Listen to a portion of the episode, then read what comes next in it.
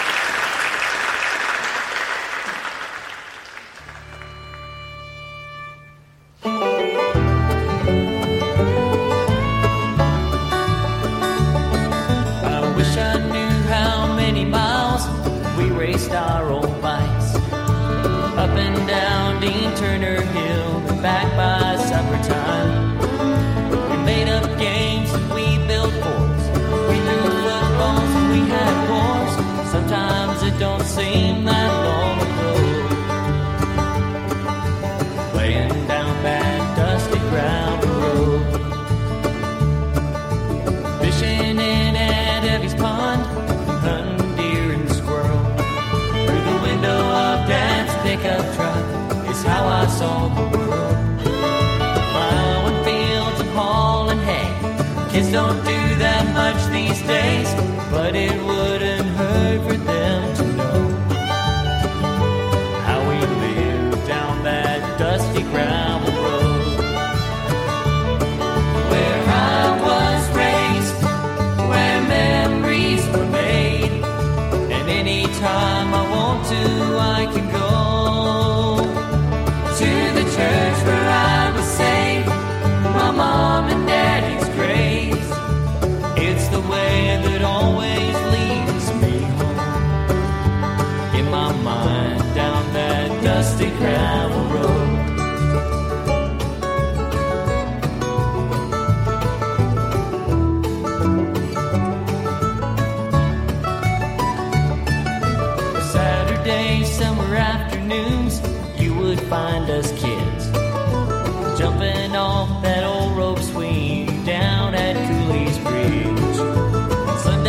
after church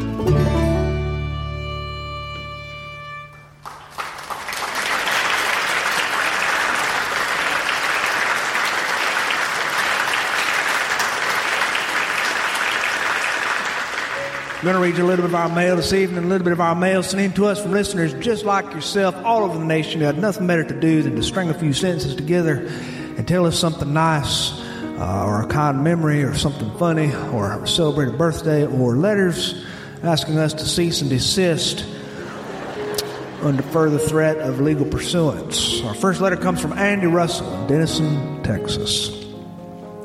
Dear Sean, I wanted to thank you for making me laugh and smile again. Recently, life events happened that really had me down the dumps. I stumbled on your podcast one day and I had to listen. It brought back childhood memories of riding with my granddaddy and listening to his favorite Southern speaker, the late, great Jerry Clower. Your style and delivery and feel good and funny mixed in helped me realize that whatever happens is just a bump in the road and things will get better. Keep up the good work and thanks again. P.S. My grandmother was the pound cake lady for our church. Leela, Athens, Alabama. Dear Sean, if you're ever in Athens, Alabama sometime in this neck of the woods and you have some spare time to kill, I thought you might enjoy a short drive 20 miles west of Athens in Rogersville, Alabama. That is also the home of the Joe Wheeler State Park. The whole park is beautiful, but I recommend the day use area in the back corner. You will find Pavilion 3, and if you go straight down the hill, behind it you will see large rocks on the other side of a few cedar trees that sit just over the Tennessee River. Everyone in the area claims this spot as their home, but they are silly. It is my spot. Well, actually, it was my son's spot. It was my oldest son's favorite fishing hole. He caught many catfish, bass, tree limbs, and his little brother there even too, once.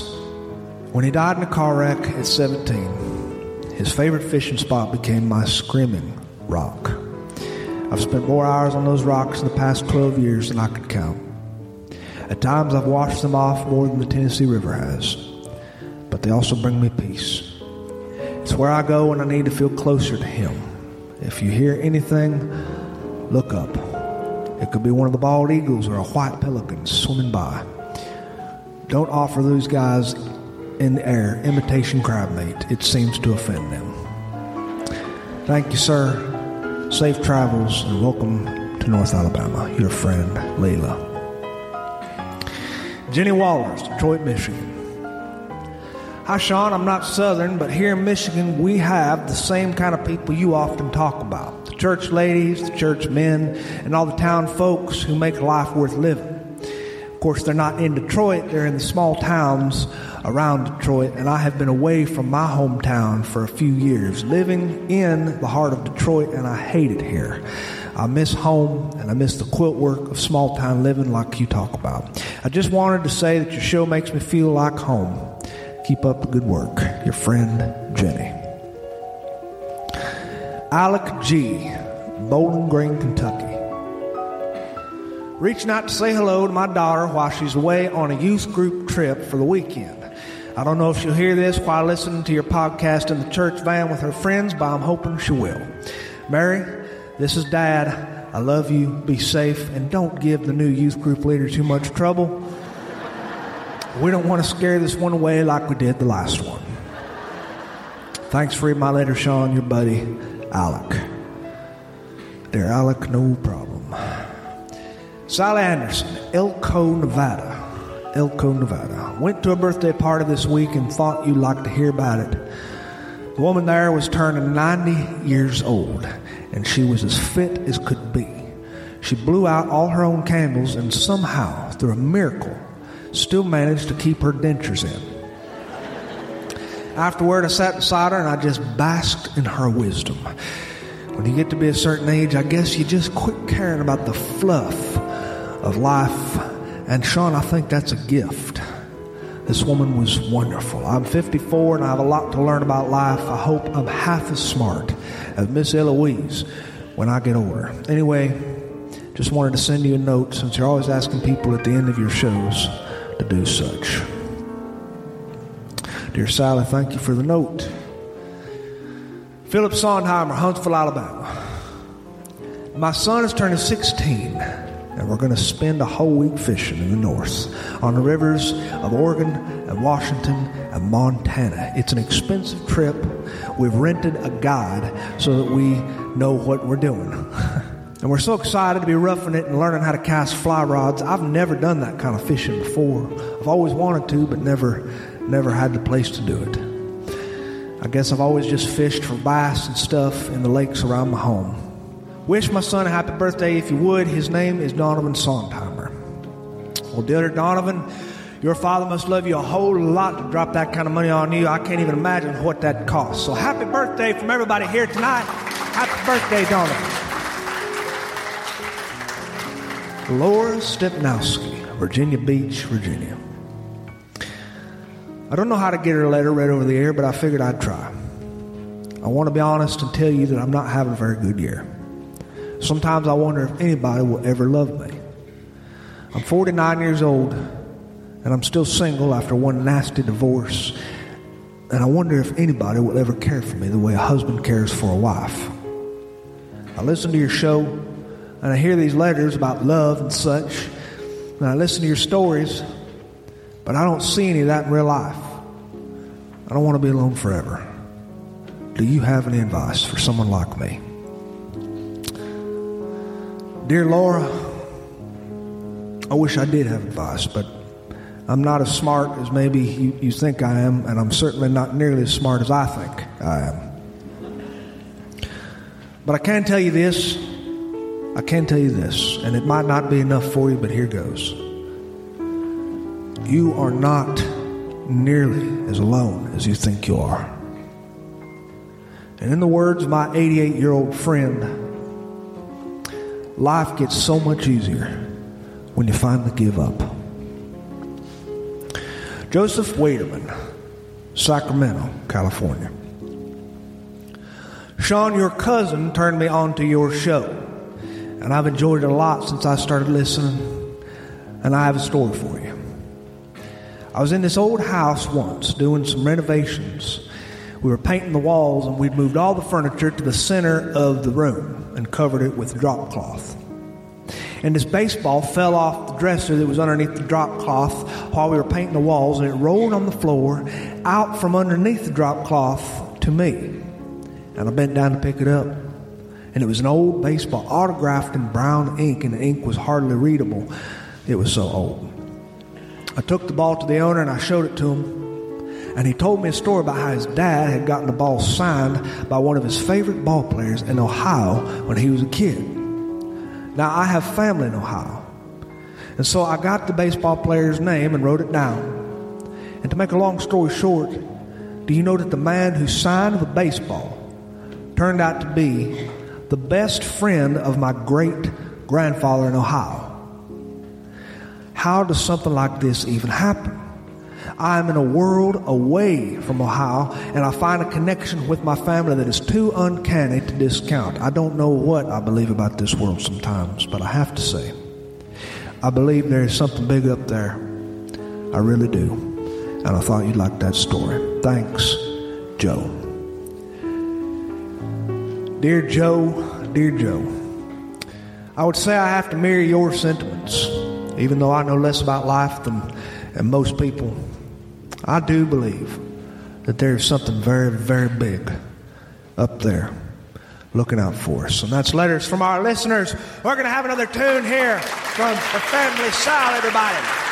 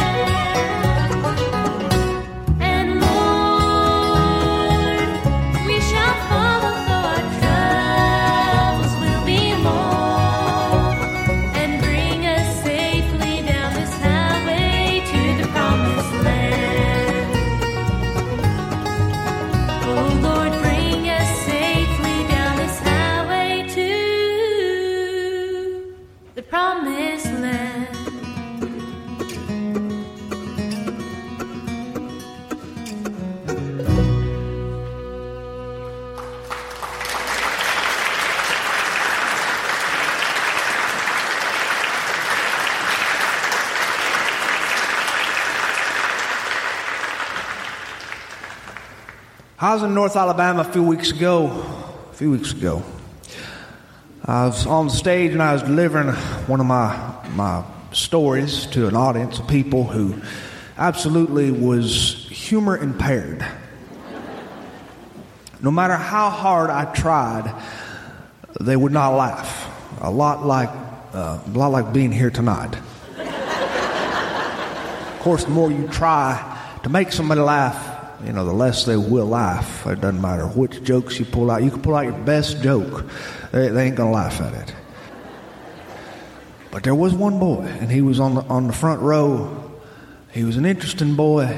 He smiled to the whole thing, and he had his eyes closed while I was talking, and he would laugh and he would laugh so, so oddly and so strangely with this cackling voice that the people around him would kind of giggle at him. And then the people around them would giggle at the people laughing at the boy until the entire place was laughing. Of course, they weren't laughing at me. I could have been completely off the stage altogether. But this boy, he carried so much so much enthusiasm in his laughter that it infected everybody else around him. And after the show was over, he came back to meet me backstage. I saw him coming. He had his mother with him, and he shook his he shook my hand, held his hand out, and shook my hand like a full grown man. He said, "I really enjoyed that. I'm learning how to play the guitar too. Do you have any tips?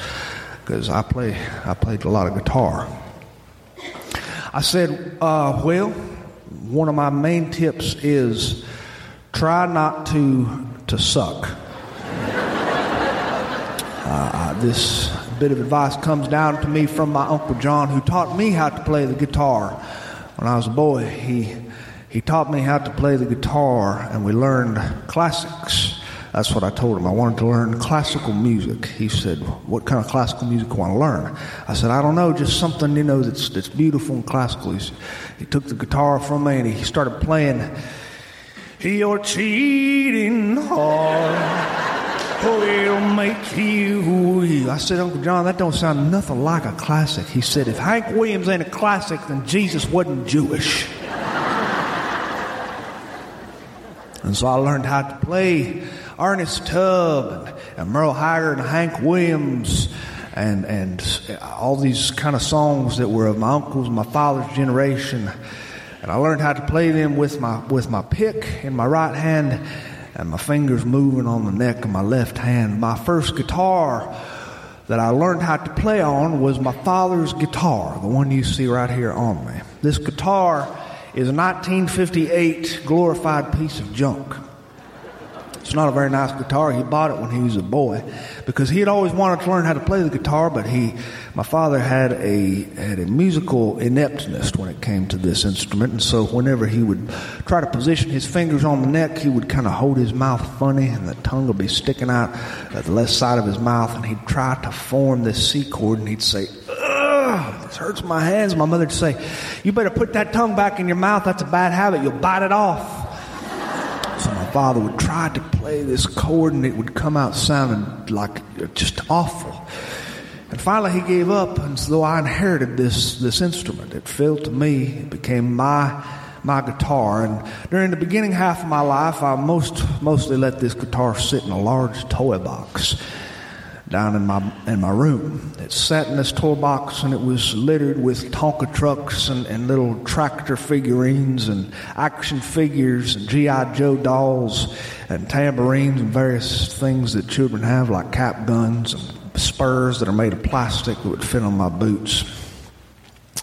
And I learned how to play it though with Uncle John's guidance. And I, and I found out that I was pretty good. I mean, at least for, for a boy. And I would play music on this guitar for my father, and he, he seemed so impressed with me.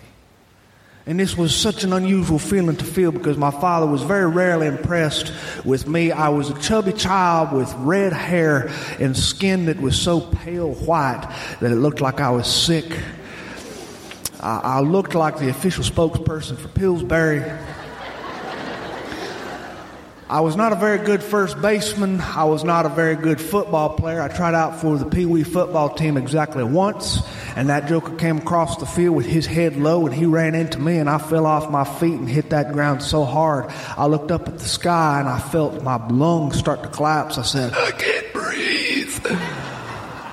And my father came over and he did what all coaches have been doing since the beginning of time, a move that has never made any sense to me. He took me by the belt buckle and he lifted me above the ground and he just jingled me like a, like a set of jingle bells and said, Breathe, honey, breathe.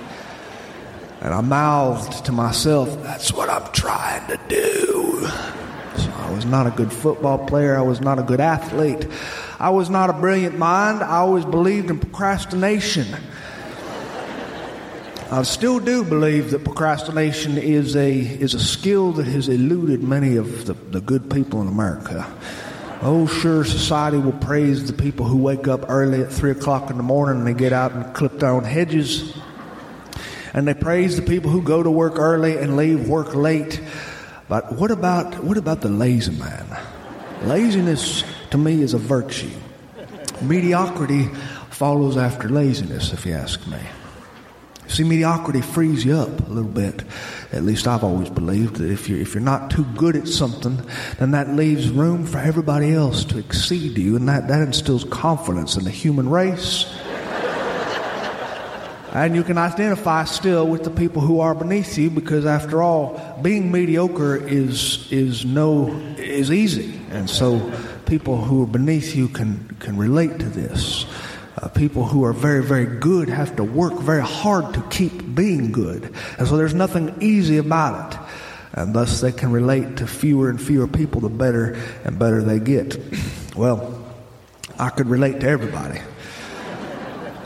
But when I played the guitar, when I played the guitar, my father would look at me with eyes that were filled with some kind of wonder. It was almost like I was doing something that I'd been made to do, and I'd open my mouth to sing, and I'd sing songs that were from his generation, like, I tried so hard, my dear, to show that he o'er my every dream.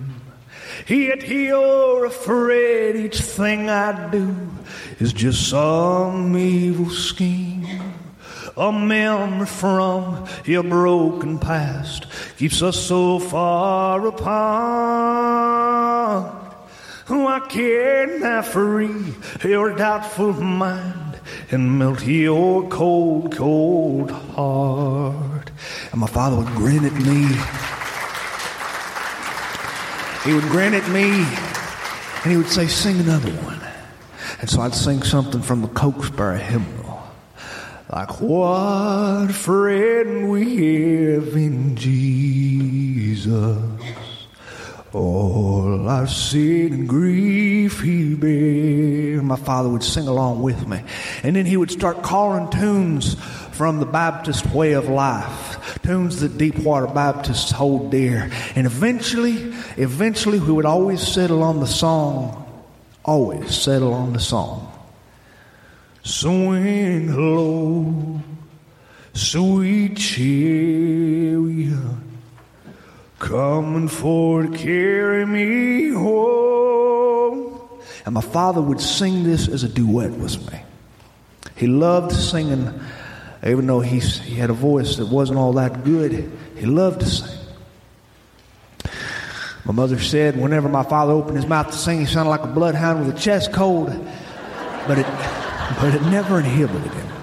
And when I sang that song, Swing Low, he would sing with me and he would do the call and response parts. That song has two parts. I'd say, Well, I looked over the mountain and what did I see? And my father would sing, Coming for to carry me home. I would notice how our voices were just a little bit similar, except he sounded more like a bloodhound, and I sounded more like a, like a lopsops. We would sing, we would sing. My uncle's guitar chops would come through my fingers, and I would play these plunky chords. And my father would sing a song right along with me, like Jeepers, Creepers, where'd you get those peepers?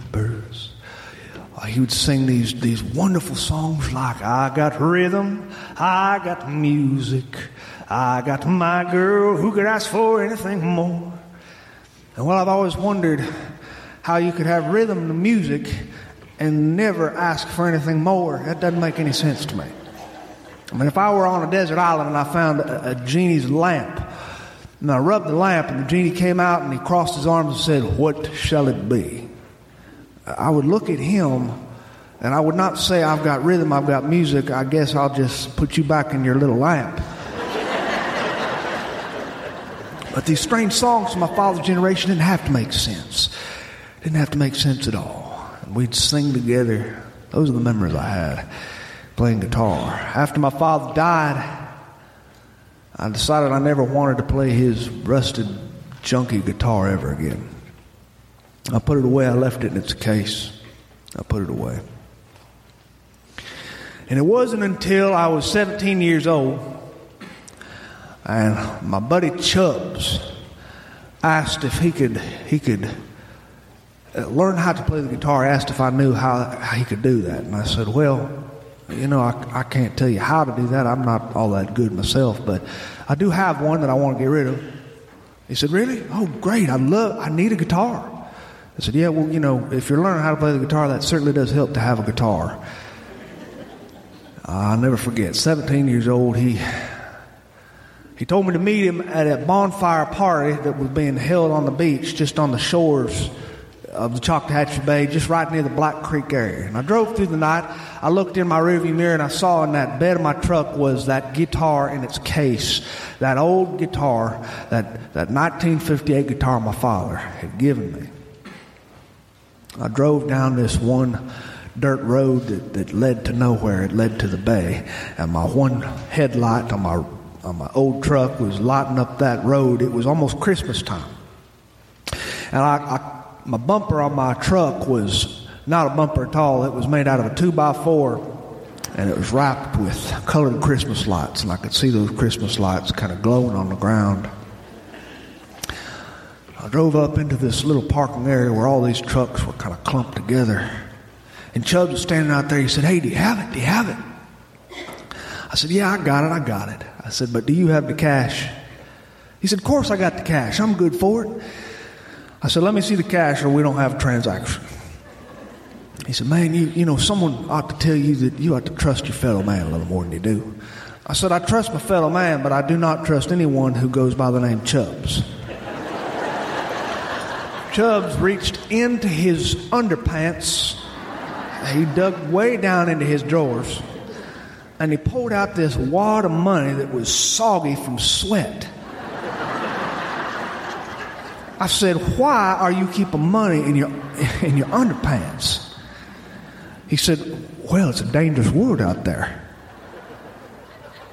I said, I, I doubt here in the sticks of Walton County, Florida, anybody's going to attack you and, and remove your pants and take your money. He said, You know what? You stick to your, your life and I'll stick with mine. He said, every, every time you point a finger at somebody, you got four pointing right back at you. I said, You got that wrong. It's every time you point a finger at somebody, you got three pointing right back at you. I mean, gee whiz, hold out your hand and look at your, your own hand for a second. He handed me that soggy wad of money and I handed him this guitar case. And he looked at it and he squealed with joy and he opened it up and he, lifted it out of that case. He said, Oh man, it's so old. Look at it, it's cool. I said, Yeah, it's, it's old, all right. He said, You sure you don't mind parting with, with your old man's guitar? I said, It's fine, just take it.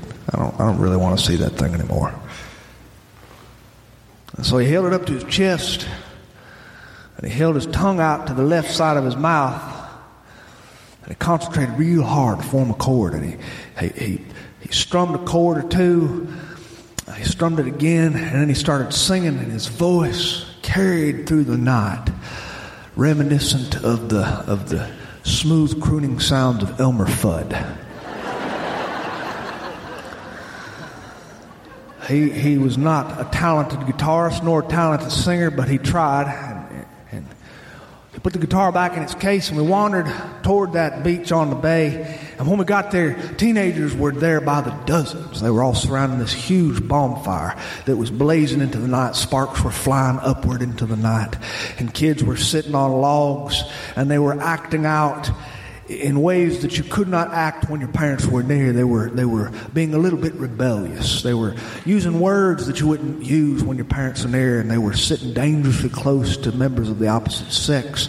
Some of the people had slinked away from the glow of the fire into the darkness where they could, they could neck. That's what we used to call it. I don't know what the kids call it today, but we called it necking. And that is uh, just another name for getting so close to the a member of the opposite sex that the Southern Baptist Convention would excommunicate you. and these kids were sitting around, and Chubbs took a seat next to another boy who was playing the guitar, and they started singing together.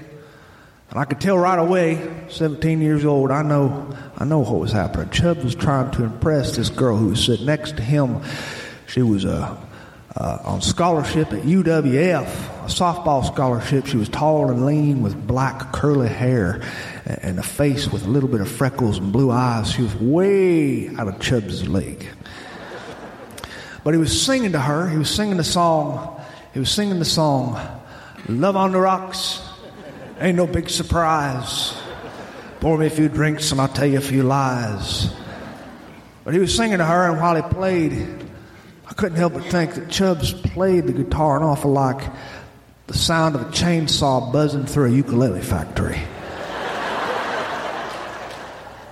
Cringe, cringing music. It made you, it made you want to plug your ears with whatever you could find napkins and old receipts that you had in your pockets. You'd wad them up into small balls and just tuck them into your ears. He played one song after another after another, and I was sitting next to this girl. She was a blonde, and she was she was quiet. And she was watching him sing, and she said, "My God, he's bad." I said, "Ah, he'll learn. It just takes time." I don't think he's all that bad. She said, he sounds like a diesel engine warming up on a January morning. she laughed. And Chubbs was singing a song about the Edmund Fitzgerald, and he was trying his best to move his fingers in time, and he was singing, he was singing like a mixture between Bob Dylan and the sound of a, of a barge coming into shore. When he finally petered out, when he finally petered out, he stood up and he came toward me. He said, You play something, Sean. He said, I need to rest my voice. Professionals like me got to rest their voice. I looked at him. I said, Nah, I, I don't, uh, I'm fine. He said, Oh, come on. I know you play. I've heard you play. He said, You might not be as good as me, but, but show some confidence. I said, You know what? I really rather not. And while he held that guitar up, I, I, was looking at it. I was looking at the, the neck of that guitar.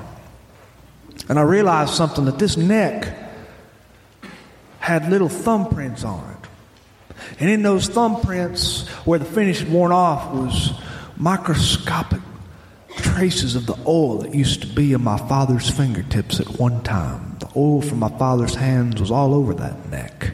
And the oil from my hands was on that neck and had worn off the finish. And there were scratches on the front of that guitar from my father's teenage years. And there was a chip missing from the from the sound hole. If you look real close, you can see it right here. It's missing from this the sound hole. That's been gone since as long as I can remember. And these scratches right here on this part of the guitar are from when I fell down the staircase when I was nine years old. And I fell down with the guitar still being strapped to my chest. I used to sit on the staircase in the stairwell and sing songs because I liked the way the acoustics sounded in the stairwell. And when I fell down that, that whole flight of stairs, I came to and I realized the guitar was completely unharmed. It was a miracle. And so was I. And I saw these, these things like scars, battle scars on the wood of that instrument while my friend Chubbs held it up. And I, I realized that I had sold it, I had let it go. And the girl looked at me. She said, Oh, come on, play something. And when I looked at her, I realized that a man will do strange things when a woman who is beautiful looks at him just the right way. And I reached forward and I got that guitar and I held it on my lap and I tuned it a little bit. And, and the, the sound of the, of the kids who were sitting around the bonfire just kind of faded into to nothingness. And they looked at me. And I picked it up and I started playing. Well, I looked over the mountain, and what did I see? Coming forward to carry me home. Band of angels coming after me, coming forward to carry me home. So Swing low, sweet chariot coming for to carry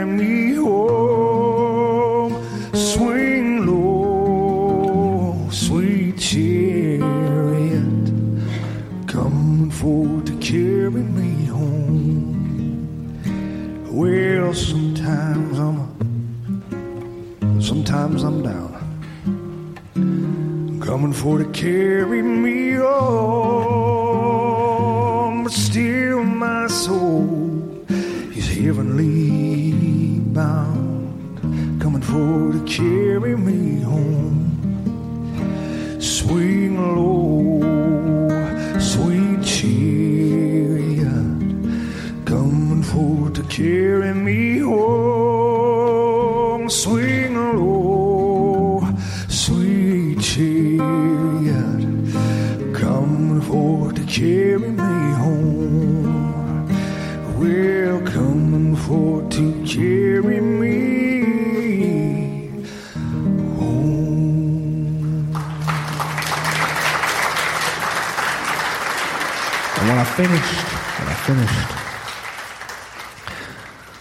everybody was looking at me, and I realized something. I realized that there were thin, hot streaks of water rolling down my cheeks.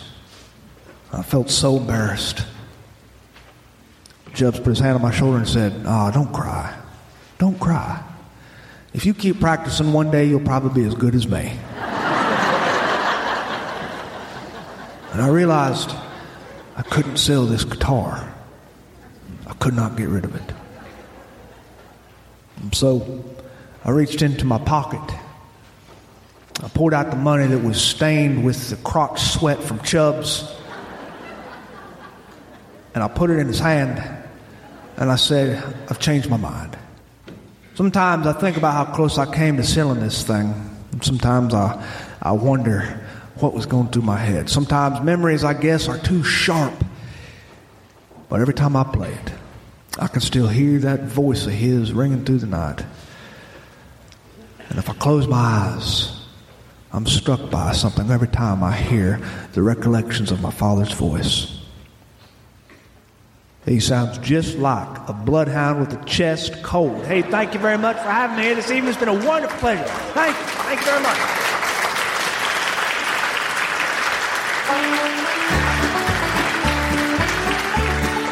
Hey, thanks for listening to Sean of the South. I've been your host today, Sean Dietrich, and man, it's been a bona fide pleasure if I do say so myself. This episode was brought to you by Case Knives, a tradition of my family dating back to my granddaddy, who once said the best way to cure idle hands is to build something, so keep your hands sharp with a case knife. And by Folklore Brewing Company, quite literally the best brew in Alabama. This year, Folklore won three gold medals and a silver at the Alabama State Craft Beer Championship. Do yourself a favor and visit Folklore Brewing in Meadery today. That music here behind me today was the Family Sowell, a first generation bluegrass family band based in Knoxville, Tennessee. They perform a variety of hardcore bluegrass and mainstream gospel music that'll make you stand up, stomp your feet, and ask for more.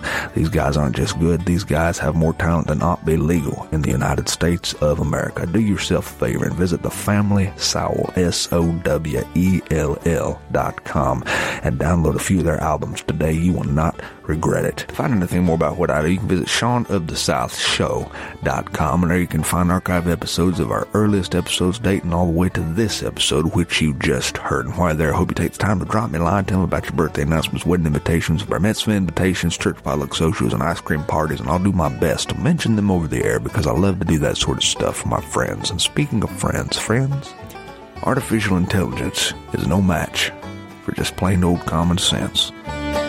Adios.